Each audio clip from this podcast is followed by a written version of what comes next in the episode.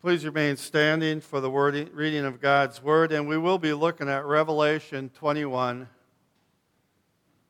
verses 5 and 6. We'll pray for the Spirit's guidance. Our Lord and our God, as we open your book of life, I just pray that you give us ears to hear what you'd want us to take away from this message today. I pray that you guard my lips. In Jesus' name, amen. Revelation 21, starting in verse 5.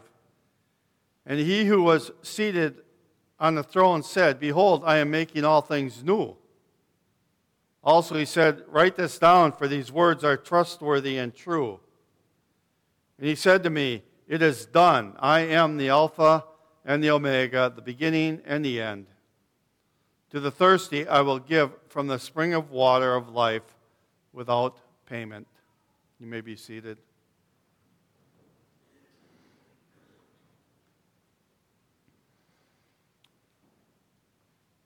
You know, as we come to the close of another year, I think it's imperative that we as believers focus on the big picture of who we are in Christ. It tells us we're a chosen people, a royal priesthood, people of God for his own possession.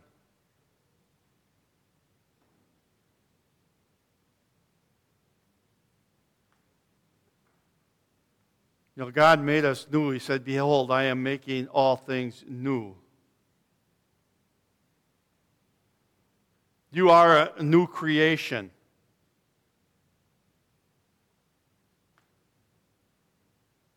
The old things should continually be passing away.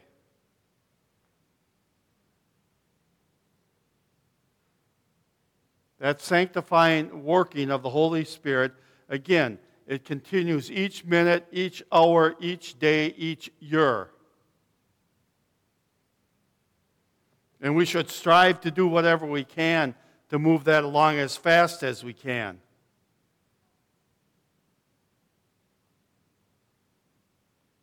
Our God is a true God, and when He says that when He started a good work in you, He will finish it, it is true, it was trustworthy,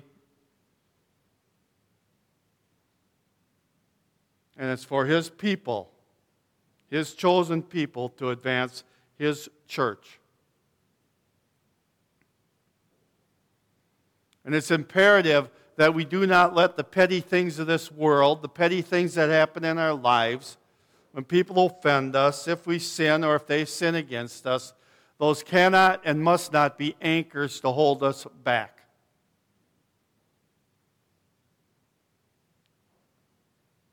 Where we dwell on our sins of the past or other sins. Get over it. None of us are perfect. None of us will ever be perfect, and we will never be treated perfectly by other people.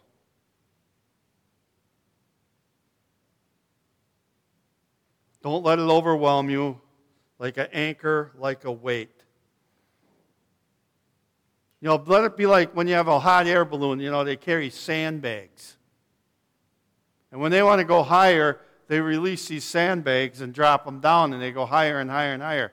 That's what we have to do with the sins in our past or the, when we feel offended from others and it takes up so much of our time. Let it go.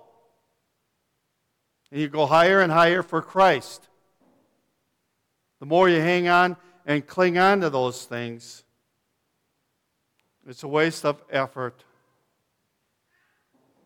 And it gets us nowhere. And in time, it turns many people into bitter, bitter people. Look what you really are. You are a new creation. You know, and this is a declaration from God. It's not a declaration from me telling you that. This is right from God. Says, Write this down, for these words are trustworthy and true.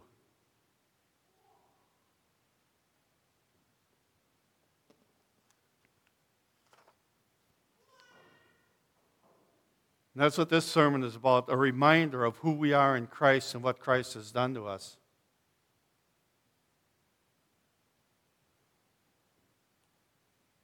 And I'm taking an example from Peter, 2 Peter 1:13. I think it right as long as I am in this body to stir you up by a way of reminder. We need to be reminded. There's so many things that come around us in our own lives that we can get distracted or overwhelmed by. We have to remember the big picture.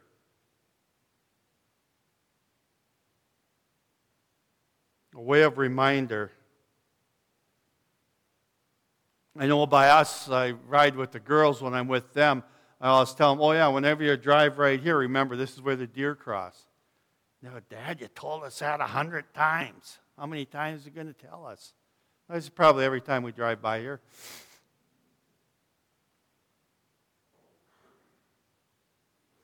A reminder because we care. Peter cared about his saints. He wanted to remind them of who we are as believers. So let's look at the God who made this statement that you're a new creation. Let's look at the book of John. It says it right away, first verse. In the beginning was the Word, the Word was with God, and the Word was God. He was in the beginning with God. All things were made through him, and without him was not anything made that was made. In him was life, and the life was the light of men. The light shines in the darkness, and the darkness has not overcome it.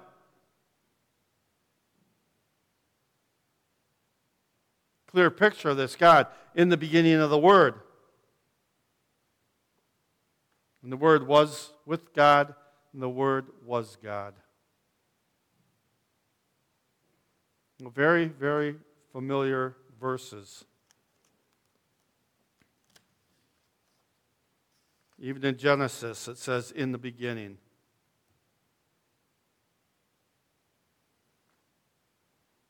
In the beginning, God created the heavens and the earth.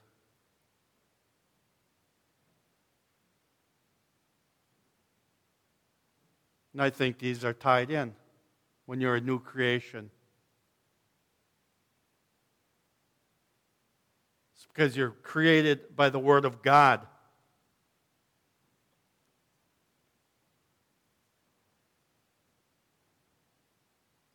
God made this creation that we live in. Our earth here, it has a beginning.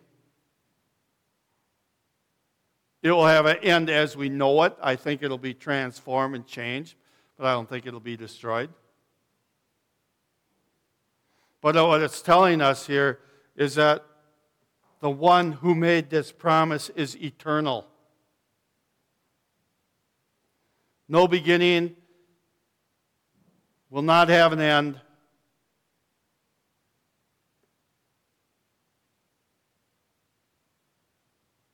Something that we may not be able to relate to fully.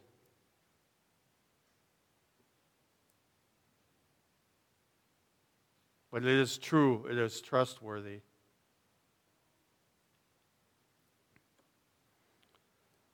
You know, when you look at in the beginning was the Word. In the Greek, it's in the imperfect tense, which means it's an action, which it means that in the beginning is the Word, which means that before it was the Word. In the present, it was the Word, and in the future, it will be the Word. It's talking about eternal. There will always be the Word.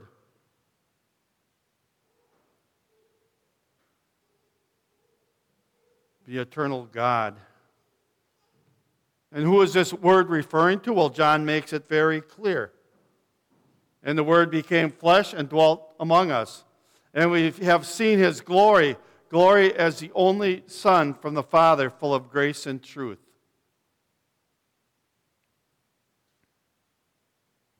The Word became flesh. The Word was Jesus. So, why didn't John say, oh, it's Jesus, the Messiah, the Son of God. Well, these titles are for when our Lord was incarnated. His birth. They were appropriate names. But before he came and walked among us,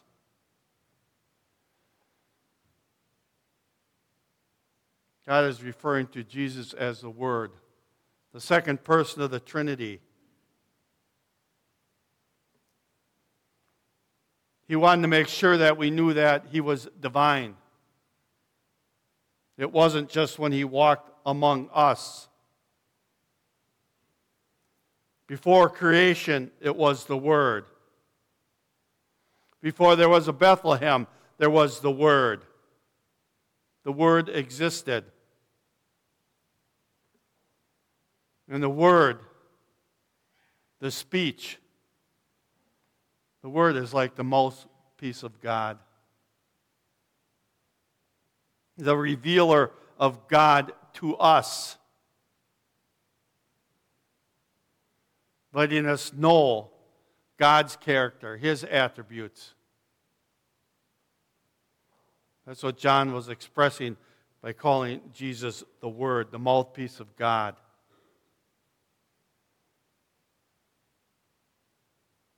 Jesus was a revealer of God to us, to mankind.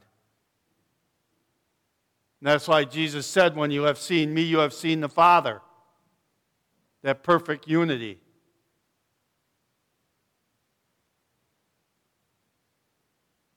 That tells us he always existed and the Word was with God.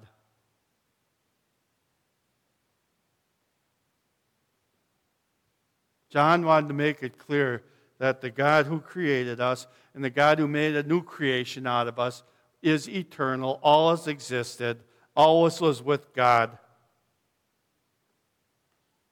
Also, the Word was God, that He is God. Triune God.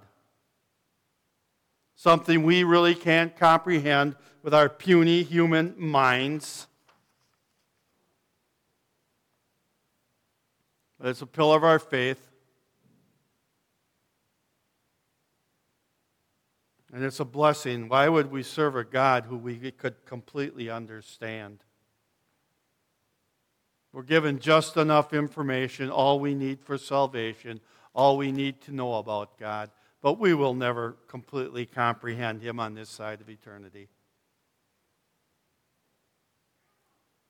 But this child, this word, will take on the title of Messiah, Jesus, Son of God, after his Bethlehem birth, his incarnation.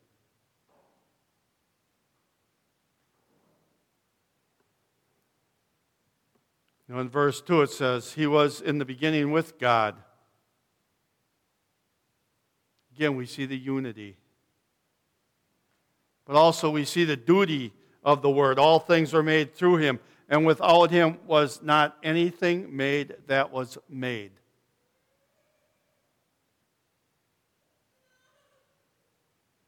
You know, before there was this child in swaddling clothes laying in a manger, the Word, Jesus Christ, was busy making the world, the manger, his clothes, the town of Bethlehem, Mary and Joseph,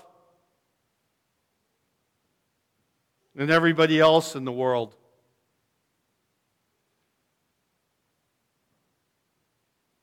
Yeah, the Trinity was involved in creation. It says the Spirit was hovering over the water, and the Word was creator, all in plan, in step with God the Father. We are told, let us, God said, let us make man in our image after our likeness. Again, the Word was busy in creating man, creating the world. That's made clear in Colossians 1, starting in verse 15. He is the image of the invisible God, the firstborn of all creation.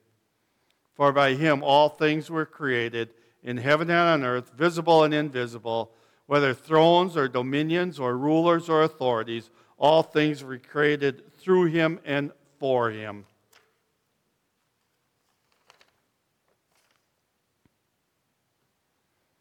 So he says you are a people for his own possession. You were created for him.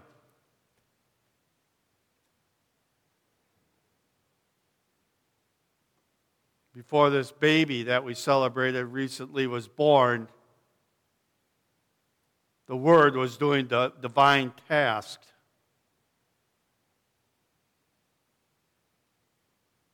To prepare the earth for his earthly birth.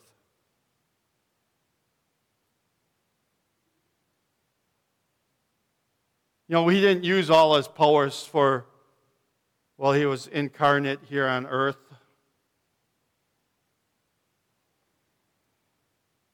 But he always held the universe in place. He always used his powers to keep things together. In Colossians 1, and he is before all things, and in him all things hold together. You know, the scientists still can't figure out why the molecules we have just don't fly all over the place. Here's the answer Jesus Christ holds all things together. He is and always has been the glue that holds all created things together.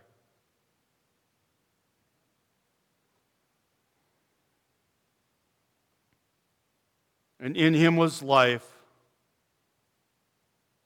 and the life was the light of men. Isn't that amazing? Our Creator God, the one who created us physically, created us, you and I, at this time to live in this place in history, is also the one who gives us new birth.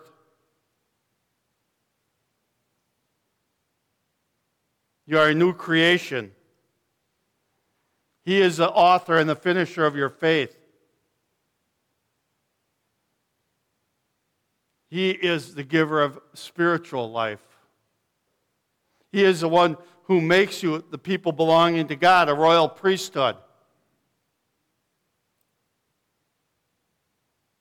In Ephesians 1 3, blessed be the God and our Father of our Lord Jesus Christ who has blessed us in Christ with every spiritual blessing in the heavenly places, even as he chose us in him before the foundation of the world, that we should be holy and blameless before him.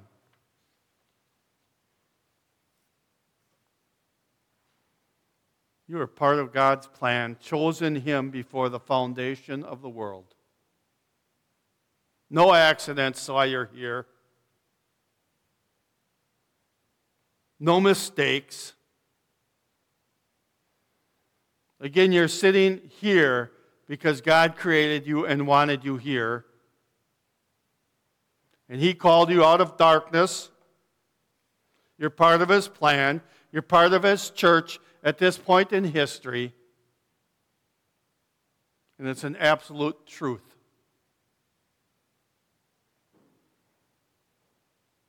And I can say that with certainty because we serve a God of truth. And when we look at the big picture of our lives, that is the most reassuring thing when we believe that our God is a God of truth and He will keep His promises. He that, com- that started a good work in you will complete it. He dwelt among us it tells us, and the Word became flesh, and He dwelt among us, and we have seen His glory, glory as of the only Son from the Father, full of grace and truth. Divine truth, covenantal truth. That's what Jesus gave us. That's why He dwelt among us. That's why we see the world falling apart around us because they aren't following divine truth. They're, defi- they're following man's truth, man's opinions and man's ways, which come to an end. From the Father, full of grace and truth. So Jesus came, and what did Jesus say when Pilate had him there? He tells Pilate why he came. Then Pilate said to him, So you are a king? Jesus answered, You say I am a king. For this purpose I was born, and for this purpose I have come into the world to bear witness to the truth. Everyone who is of the truth listens to my voice. You know, our God is not a God of confusion. Confusion. He's not this clouded mystery that we cannot understand. He's a God of truth, He's a God of order, and when them truths are followed, mankind will thrive and surpass even what they feel they can do. We must continually rejoice that our God is a God of truth. He's, his, one of his truths is He is the one who brought you to Him. He is the one that tells us that nothing will separate us from the love that is in Christ Jesus once we have come to Him.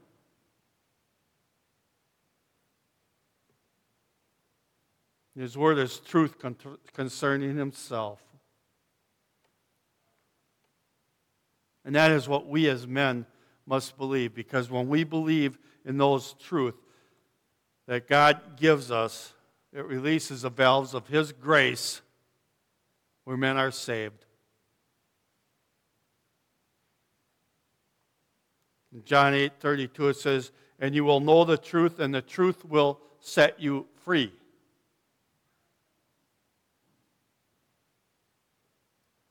In John 14 6, Jesus said to him, I am the way and the truth and the life. No one comes to the Father except through me. In John 15 26, But when the Helper comes, whom I will send to you from the Father, the Spirit of truth, who proceeds from the Father, he will bear witness about me. And in John 17, 19, and for their sake I consecrate myself, that they also may be sanctified in truth. You and I, we are all sanctified in truth.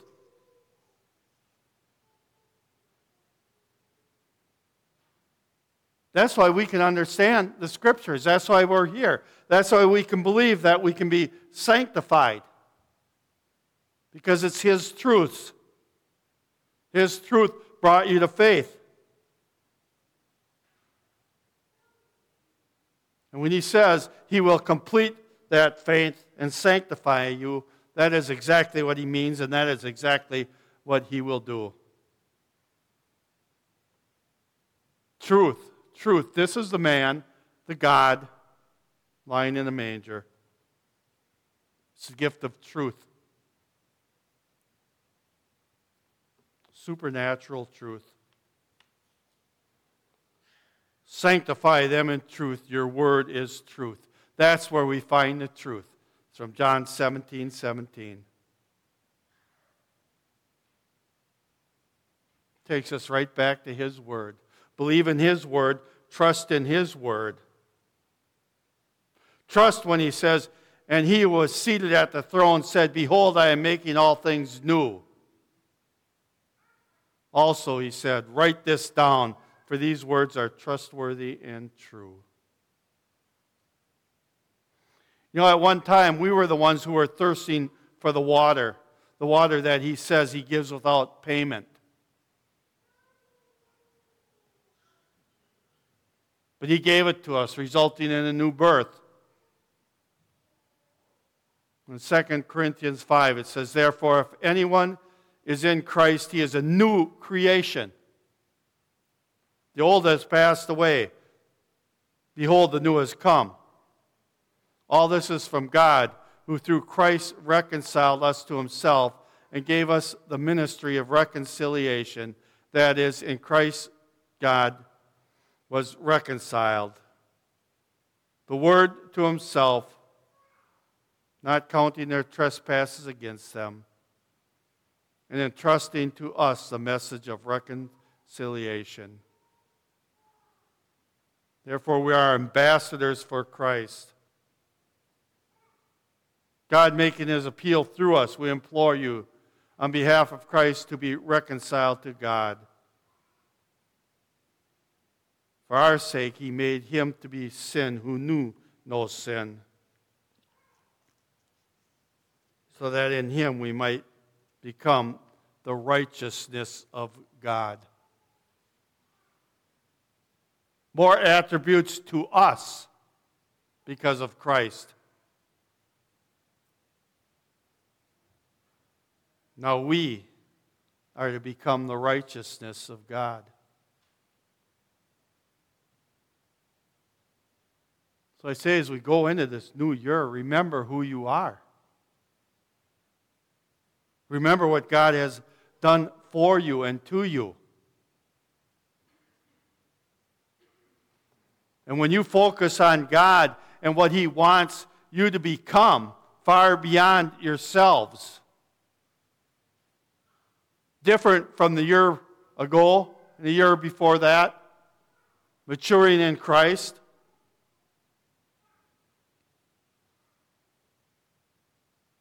Focus on those big things. Let the petty things of life fall to the side.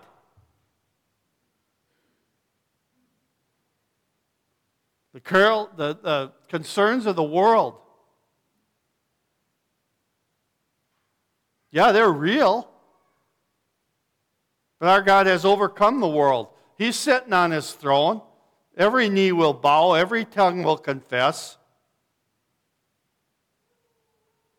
that He is Lord?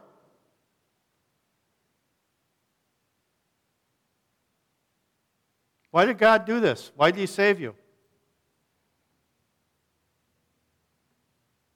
Why did He elect you? Why did He make you a royal priesthood? A people belonging to God, His own possession. Ephesians 2 8, it tells us, For by grace you have been saved through faith. And this is not your own doing, it is a gift of God, not a result of works, so that no one may boast. For we are his workmanship, created in Christ Jesus for good works, which God prepared beforehand that we should walk in them.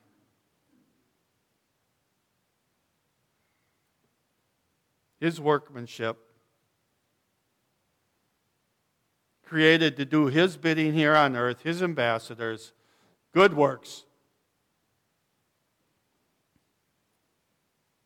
which God had prepared beforehand. No accidents. God has a reason why He wants you to live a sanctified life, why He wants you to embrace Christianity and advance your knowledge of the Scriptures so that will advance his church in spite of the world we live in. You are a new creation, a royal priesthood, a people for his own possession.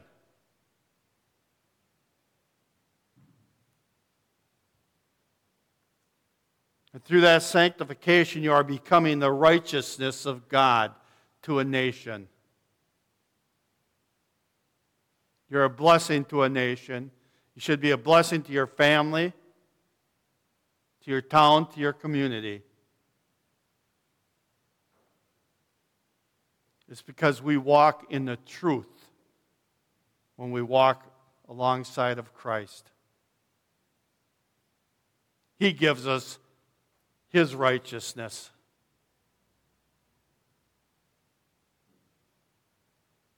You should wear that in the new year. The old things must continue to pass away. All things new. Let us pray. Our Lord and our God, as we enter into this new year, I just pray that you remind us through your Holy Spirit who we are. Your ambassadors, a royal priesthood, set here to do works that you prepared in advance for us to do. Give us the tools and the wisdom to do those works, Lord. Help us to put in the effort that we can. And then let your Holy Spirit indwell in us and carry us far beyond what we're capable of doing. I pray that you advance this church in this town, in this community. In Jesus' name, amen.